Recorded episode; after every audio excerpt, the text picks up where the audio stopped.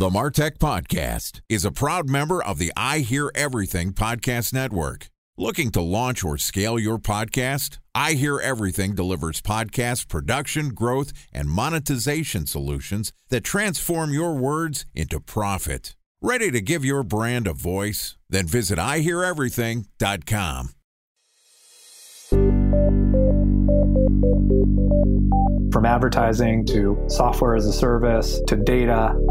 Across all of our programs and clients, we've seen a 55 to 65% open rate. Getting brands authentically integrated into content performs better than TV advertising. Typical lifespan of an article is about 24 to 36 hours. If we're reaching out to the right person with the right message and a clear call to action, then it's just a matter of timing. Welcome to the Martech Podcast, a Ben J. Shap LLC production. In this podcast, you'll hear the stories of world class marketers that use technology to drive business results and achieve career success. We'll unearth the real world experiences of some of the brightest minds in the marketing and technology space so you can learn the tools, tips, and tricks they've learned along the way. Now, here's the host of the Martech Podcast, Benjamin Shapiro. Welcome to Career Day on the Martech podcast. Today we're going to learn about the skills accumulated and lessons learned from a great marketer throughout the various stops on her career. Joining us for Career Day is one of my favorite content marketers and a fellow podcast host. Jillian Bowen is the producer and host of the Content Fix podcast, which is, well, it's a podcast about content marketing. She's got a wide variety of experiences in the content space, and you're going to love this interview. Okay, Here's our interview with producer and host of the Content Fix podcast, Jillian Bowen. Jillian, welcome to the Martech podcast. Benjamin, I'm so glad to be here. And now we are going to go Aussie and call you Ben. So thanks for having me. I've been called much worse either way, just as long as people realize that I'm not the political commentator podcaster, just the marketing guy. But Jillian, I'm excited to have you on the show. I was a guest on your podcast a couple of weeks ago, and I'm just going to get this out of the way while we were recording my episode on your podcast, my cat ran through a hole in the wall and got stuck. and we ended up having to cut her out of the wall of my new house. Tell everyone, is that something that normally happens on podcasts? Oh, absolutely. Every week, whether it's a cat in the wall, a child in the wall, we've had plumbers in the wall. No, that was a first for me. It was a highlight for me. And I have to say, I got a message from someone I respect tremendously right after they had listened to it saying, you guys hit that out of the park. And I think it just was because we had a great story, crazy story, but a great story that threaded through the whole podcast. Well, I'm happy to report that Brisket, our friendly kitty here at the uh, Ben J. Shap LLC podcast network headquarters, i.e., my home office, is doing just fine. Was rescued out of the wall, and then she immediately went and hid behind the washer and dryer. that said, today's not about Brisket. It's not about your little puppy who I see behind you on the video chat. but tell us a little bit about you, your background. How'd you get into marketing? I'm going to work my way backwards. I like to think of myself as the corporate cubicle survivor because where I am right now is so far from where I started. And I'm now in my own business and actually transitioning to my own business, but I'll come back to that. I started out like everybody else. I finished school. I went to university, college, as you would probably call it. I got a psych degree and I got a job in PR and I earned the monthly check. I thought it was amazing. I went from this sort of youngin to being incredibly ambitious. So I rose up really quickly. And as I was going through it, digital marketing started to emerge. So when I started, there really wasn't digital marketing to the point that showing my age here for a minute, we shared an email address in my first job. There was just one and digital marketing started to emerge. And I have always been one of those people that zags when other people are zigging. And I just went, this is exciting. I'm getting into it. And I jumped in very quickly. And so I was able to get fairly senior corporate jobs very quickly because I was one of the few people that actually understood social media and digital. So I went into big agencies like the Clemenger Group and in house corporate. So that was my original journey. So you started off working a, dare I say, JOB Mm. in PR. Talk to me about some of the lessons that you gained early in your career that are relevant to what you're doing in content marketing today from your experience in PR. Never give up. Perseverance. The the big thing I learned out of PR was A, it wasn't nearly as fun as it looked on paper. It sounded like such a fun career and it was actually not nearly as interesting. It had more of a sales leaning in my mind than the writing and the creativity that I was looking for. Because you were always pitching, you were always trying to get the story across the line with the media. And that is hard work, particularly when you've got something that's not as interesting as other things. And a lot of things out there, they're not great news stories. You've got to really work them and you've got to keep pushing. You've got to actually go, nobody's picked this up. How do I run at it at a different angle to get a bit of interest going? So that was my big lesson out of PR that sometimes it's really easy to give up on things. And I think in content marketing, that is a big risk a lot of people face because it often takes two, three, a hundred goes to work out where that sweet spot is with what people want to hear about in their content. What's funny, whenever anybody asks me about my early stage career, I had the worst sales job coming out of college. I was going door to door and trying to get businesses to change from one phone provider to another pre cell phones. At some point, I was selling water coolers to businesses that probably didn't need them in an area that wasn't very hot. It was just miserable. But the thing that I learned going through sales was the numbers game and perseverance and to not take rejection too personally. And as I've developed in my career, A, you sort of learn how to play the long game from dealing with a lot of negativity and a lot of rejection at first. But also, it helps you understand when you start branching out and taking on more responsibility that a lot of, you know, shooters got to shoot and you have to keep shooting your shots to have it eventually go in. You mentioned that you moved from public relations to social media and digital marketing in the early days. Tell me a little bit about the landscape and environment when you started working in social media. What were you doing? I was actually working with a brand that was called Girl Mobile, GRL. It was a cell phone network for women.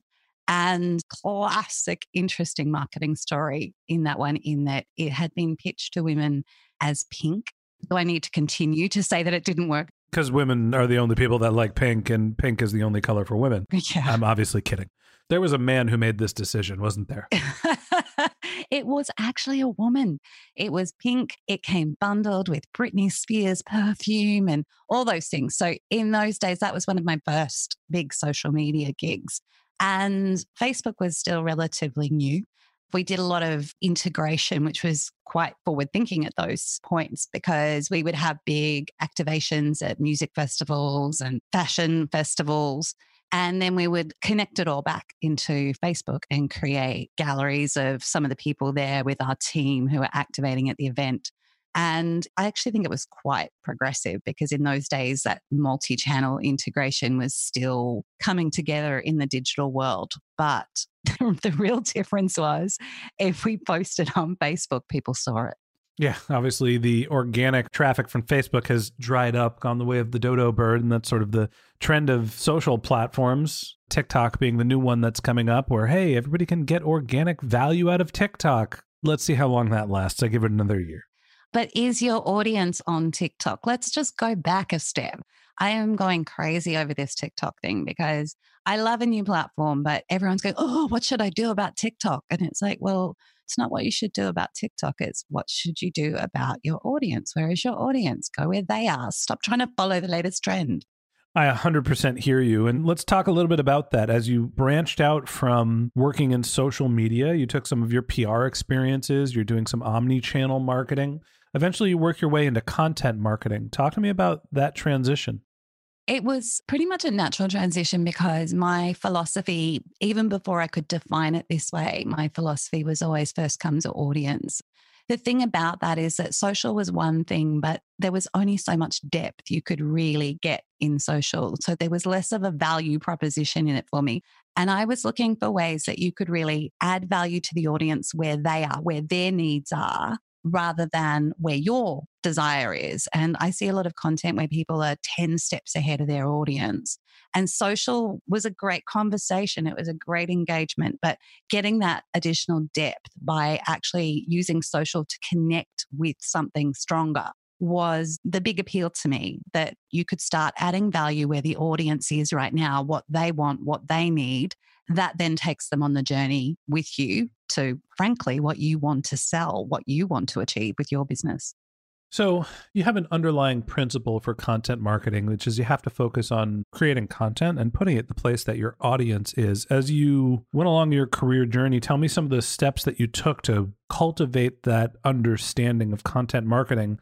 You were working on the girl phone or was girl mobile, the Britney Spears phone, whatever it may be. The grr. Grr. And the CEO used to do that. She used to go grr, and I used to. we do things to earn money, people. It's okay. We all sell out occasionally. As long as we come back to the place we're happy, that's the important thing. Agreed. So tell me a little bit more about some of the steps that you took. What were some of your other career journeys before you decided to branch out on your own and get into podcasting? I spent probably seven and a half years working with a big accounting organization in Australia. You know what? I'm going to make a confession right here, right now. I took the job for the money. Uh oh. 100%. What's that like?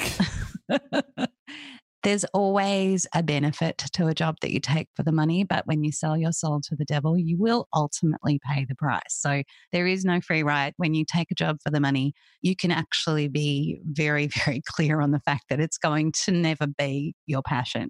But the great thing about that is it really did give me the opportunity to hone my craft right from the beginning in that in house content studios were not really a thing at that point. This was just coming on 10 years ago now.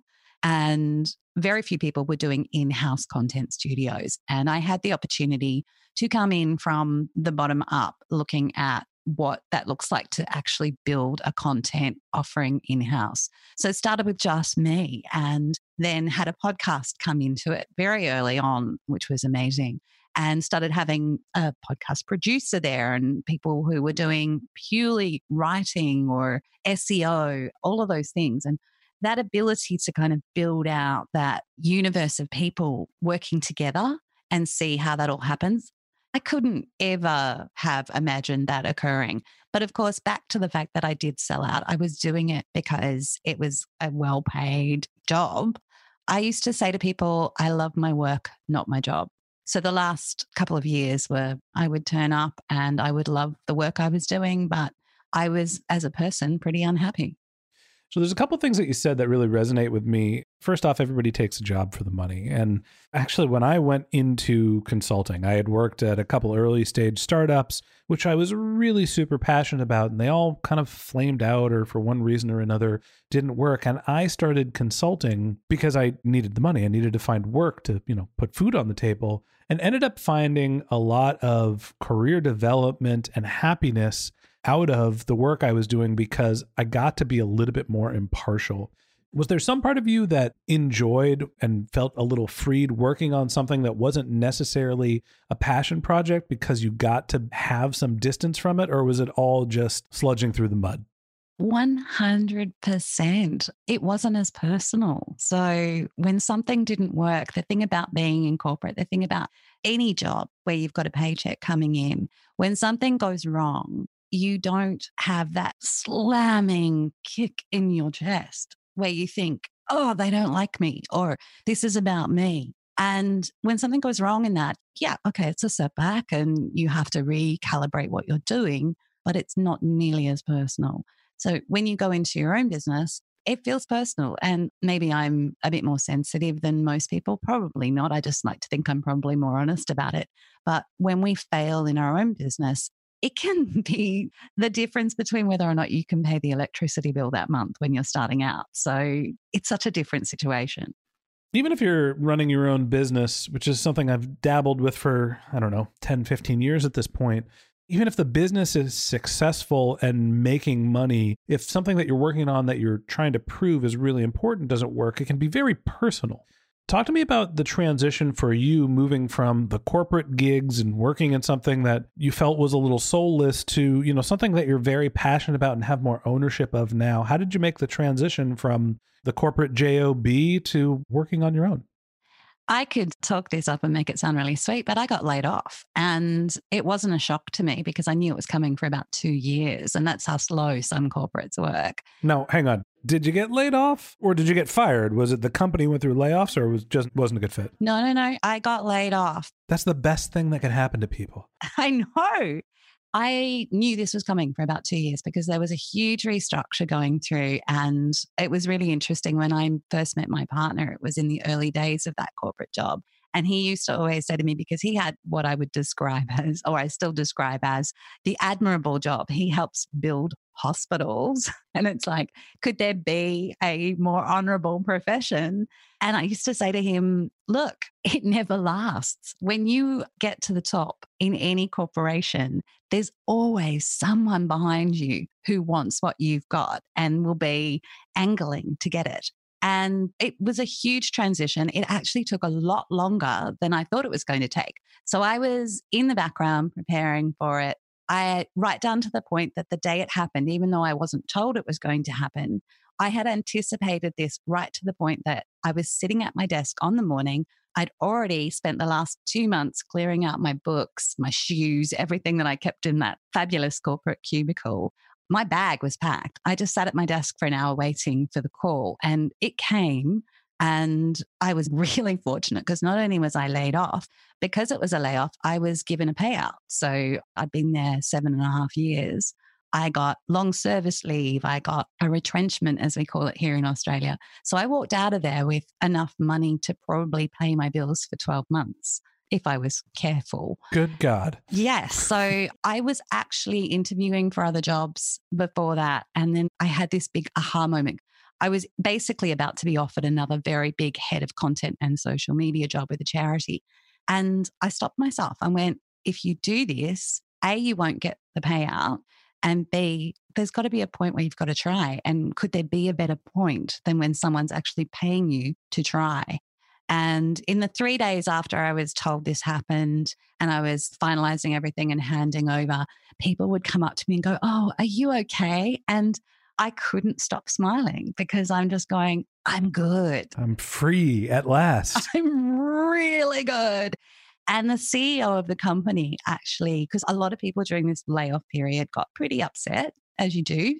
It's distressing. And even though I wanted it, I can even tell you it, it, felt weird. And I, I was really unsettled by it because you still feel a sense of rejection. But I, you know, I like to think that maintain your dignity throughout, even if people are behaving badly around you. And on the last day I was there, the CEO called me and said, Can I speak to you? And he was a bit of an unusual fellow. He was relatively new there. We didn't know each other that well. And he pulled me aside to say, I just want to thank you for the dignity that you've shown during this process. And then he did this whole, you'll be okay. And I was just like, I know I'll be okay. I've got this. I've got 12 months of runway to go figure out what I want to do. I'll be just fine. I want to get laid off in Australia. That sounds wonderful.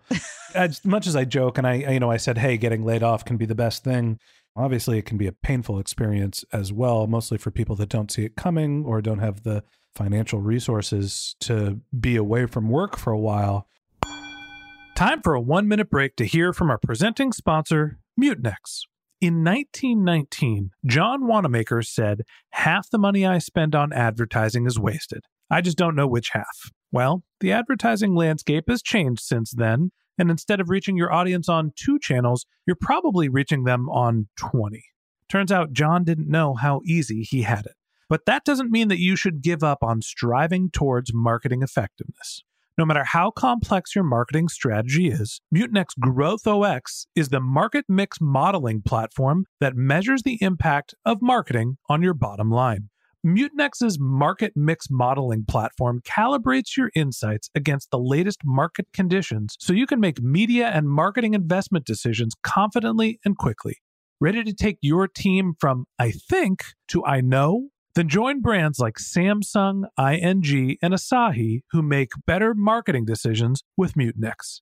Mutinex GrowthOS. Your best decision starts here. To learn more about Mutinex, go to mutinex.co. That's M U T I N E X dot co.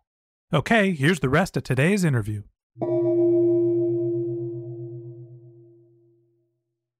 A special thanks to our presenting sponsor, Mutinex.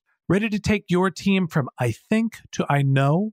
Then join brands like Samsung, ING, and Asahi who make better marketing decisions with Mutinex. Mutinex GrowthOS, the marketing mix modeling platform that makes measuring ROI fast, easy, and cost effective. Request a demo at mutinex.co. That's M U T I N E X.co.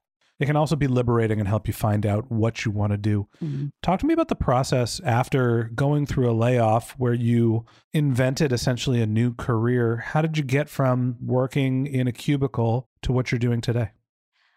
First, I made some mistakes, as you always do. Tequila? Vodka. No. No, I think that the first thing that happened was the insecurity kicked in. And I'd had it in my head that I wanted to do what I call a transition. So I wanted to get a part time job just to get money coming in two days a week. So I created this long term plan that was about two to three years. And I had probably enough money to last one year. So I straight away went, I'm going to get a part time job two days a week. And that will just help buffer me in that transition so that I don't actually run out of gas too quickly. But I did it a little too quickly, and the part time job I got was really badly paid and not a good idea. So, I, by overreacting to the situation instead of just taking a breath and backing myself, I wasted probably the first six months just caught up in another round of still doing too much work for somebody else. But then I pulled back from that and I did something I don't normally do. And I just cut the ties. I cut the apron strings to that job really brutally. I just went, sorry, not for me. And said, you know, I'm going to really focus on what I'm doing. And I will now quietly, slowly look for what those other income streams will be so I can start building up. Then over the next few months, I started looking for those. I found a virtual client and I call that the first of my try transition. And that was a nice little client that I could do anytime. And then I got asked if I wanted to start teaching. And I thought, okay, that actually is a great way to do what I'm doing and also be experimenting with what I'm actually offering out there in the world because a lot of what I do is train people and do workshops and teach people. So, actually taking a class, especially of young people, and they are all young people. One of them asked me if I was a baby boomer the other day, which I found incredibly offensive. Not that I'd mind being a baby boomer, but I'm so not. No offense to the baby boomers that are listening to this show. It's not an offense thing to them, but I am not a baby boomer. So I sat there and went, clearly not getting enough sleep if you've just aged me a few more years. It's a good way to fail your next test, kid. so that's where I ended up. Is like I came up with this almost try transition, I call it. So I've got three areas I work on. And that's been a really comfortable way to move further and further into my own business and add layers to it because I just feel like, and I need these, not everyone does, but I needed some safety zones around me so that I didn't actually give up too easily. I know I can give up because I get scared. I get scared of spending money. I get scared of my business failing. So I did a little bit of a self awareness exercise and put those things in place to stop myself doing that. So you put some guidelines around helping you form a positive relationship with what you were doing for work. Tell me a little bit about what you're actually doing. What's the deliverables? What's the type of service that you provide? How do I define that? I don't know. I think you have to tell me. I think when you just said that, it's kind of the best thing about my life is people say, So what do you do? And I go, I can't actually answer that that easily, which is why I love it so much. So, the bulk of what I do is obviously I am an online business. I do training in content marketing, social media with people. I do that in person and I do that via my own online digital products. So, I have some people that ask me to put together webinars and workshops for in the corporate world. I have some people that ask me to put together podcasts and content marketing strategies for them. And then I have my own on demand products that train other people. So you have content marketing training assets that you're either providing digitally or you're giving in person and they're, they're webinars and I'm assuming some sort of course as well. And then uh, you mentioned the P word. You also have a podcast. Why are you sitting in front of a mic talking to strangers? because that way I don't have to do Facebook Live. Uh, Me too, because there are no pants required. we are recording this on Friday, Australian time, and there used to be a radio show here called Pants Off Fridays. it is Friday in Australia. It's only Thursday here in California. So outside of being able to work pants off and uh, you know talking to strangers in a podcast, talk to me about how that fits into the greater context of your business. Well, it's content marketing. And my audience first philosophy is it provides value. So it is how obviously I connect with people, it's how people stay aware of me. So the thing I love about a podcast is it really focuses you on the consistency. And consistency in content is critical. You have to show up in some way, shape, or form on a regular basis, or it drops off. So by having an episode come out every week, it keeps me really focused on that. So that's a big part. But it's also how I fulfill what I do in that it actually seeds towards my own products and services. So I do make money out of it because that's the other question everyone asks me. How do you make money out of a podcast? And I know you know the answer to that.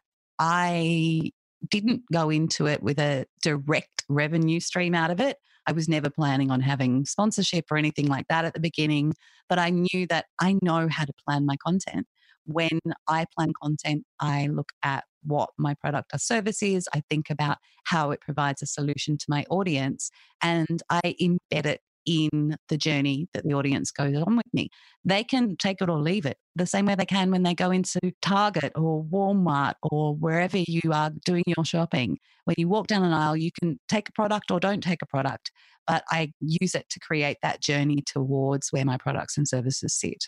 Most of the audience here is in the United States. We only shop on Amazon. so do we. Yeah.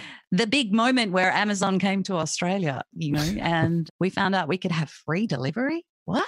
It's amazing. Uh, talk to me a little bit about the monetization. You you mentioned that you figured out a way to monetize your podcast. Are you selling sponsorships? Are you doing it as lead generation for your digital products? Are you finding clients to work with? What's the path to monetization for you from your content? As always, everything I do is multiple income streams because obviously, one of the other things you find when it comes to content marketing is not everything's going to work the way you thought it would work at 3 a.m. in the morning, where you have that aha moment and you think you've come up with a genius plan. It works in terms of obviously lead generation. So, when I'm talking about a topic, I will always tend to refer to stories about some of the products or services that I offer or examples about how something worked for me. And that is actually really successful for me. So by embedding it as part of the natural conversation, I find that people then go and have a look and see what it is, and that translates into sales.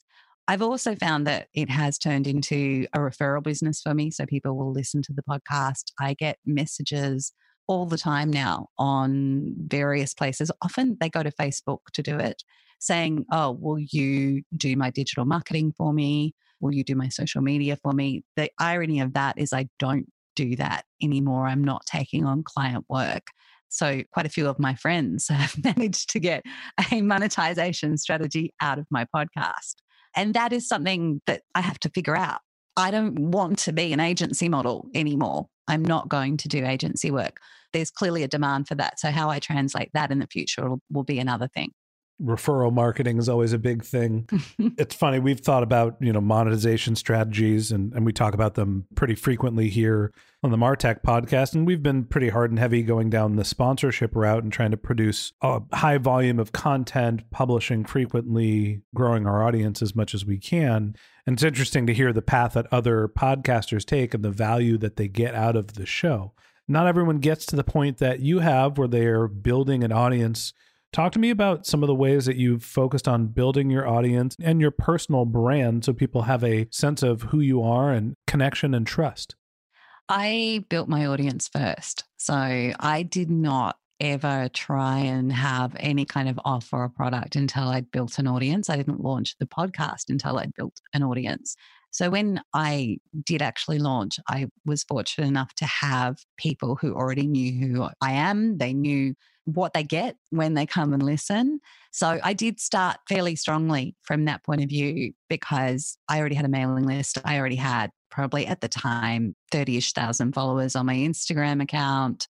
And that I think was the game changer for me is that I started in that space and I have found that I haven't had to work that hard to grow from there because as I've then layered that on, people are naturally recommending it. And I've probably reached a plateau point where I then had to start looking at what is my authority strategy. And that is, how am I then going to do that classic go out and talk to people on podcasts like this to start introducing myself to a new audience and writing guest articles on some of the blogs out there and things like that.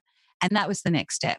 A smaller thing that I found has been incredibly good to get people involved is a giving back strategy in places like Facebook. So I will be in a group of people that I consider my target audience, and I will simply add a lot of value. For example, I actually am a moderator for the Social Media Examiner group.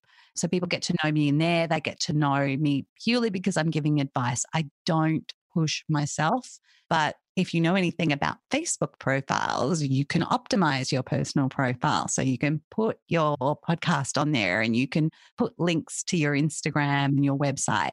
And I know that a lot of people find me that way. A lot of people just see me joining the conversation and giving value somewhere else. And it's a breadcrumb, and the trail goes back to my own content all roads lead back to Michael Selsner. They do, don't they? So, Jillian, I guess the last question that I have for you is as you've gone from the early stages of your career, learning PR and social media, to working a corporate job, to working for yourself and creating a content brand, creating a, a personal brand, and a digital business. What advice do you have for people that aspire to be on their own, to have a successful business like yours that is really an information type business? What advice can you provide to people that want to be like you? Don't be like me, be like you. There's only one you, and that's the secret. Zag when everybody else is zigging. Be you, stay in your own lane so many people are looking around themselves and we talk about imposter syndrome I'm less concerned about imposter syndrome. And I've been talking a bit lately about what about me syndrome because people are comparing themselves and going, oh, that person's doing this and this and that. Focus on yourself, focus on your own strengths. Be absolutely courageous when it comes to putting yourself out there and knowing that you're going to get it wrong sometimes, but that's okay because you will eventually get it right. You will. If you do it enough times, you will get it right. It may look completely different to what you thought it was going to look like, but each time you do that, it's going to be a little bit more of you in there.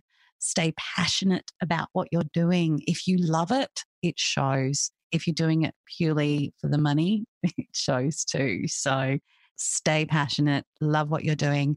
And I would say if you're actually trying to get out of corporate, a really good thing to do is to consider that transitional strategy because there are no shortcuts to this. So few people can actually make a success of it in even a year. Some people might. I'm not saying it's not possible, but most of us will need a couple of years to really build our business, especially in the online world. So, if you don't have the money to cover that, get yourself a transition strategy because it takes the pressure off. So, when something doesn't work, you're not sitting there feeling like a hopeless failure who can't pay their bills because you can and you can try again. I think it's great advice. I think one of the things that I've realized from the few times that we've talked, and you alluded to this, is that you have authenticity in spades. And I think that as you're starting to market yourself and thinking about building a personal brand and needing to build credibility and trust and building an audience, that's obviously very important. And uh, I think that's something that you do incredibly well. Jillian, I appreciate you coming on the Martech podcast. I appreciate that your dog did not try to hide in the wall or having this conversation.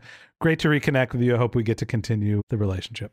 I had an incredible time as always. I do hope you put your pants back on. For the record, my pants were on the whole time, folks.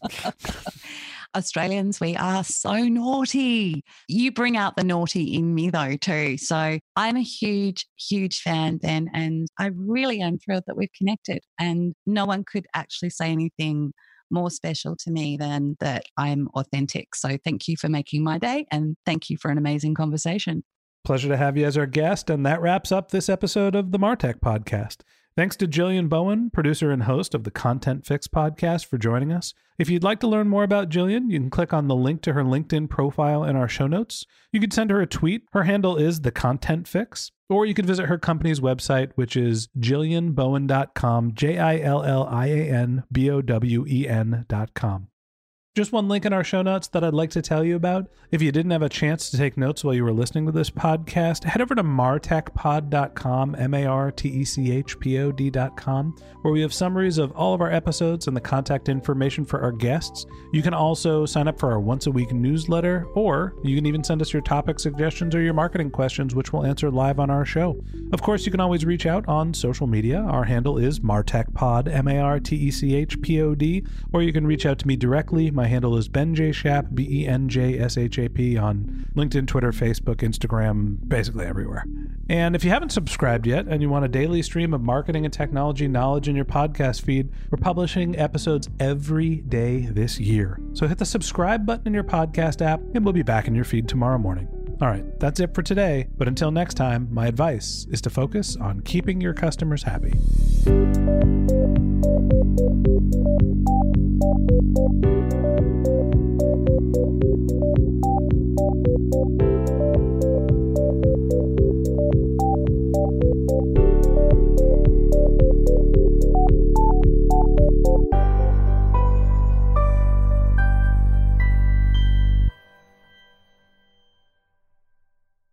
Thanks for listening to the Martech Podcast, and I Hear Everything production.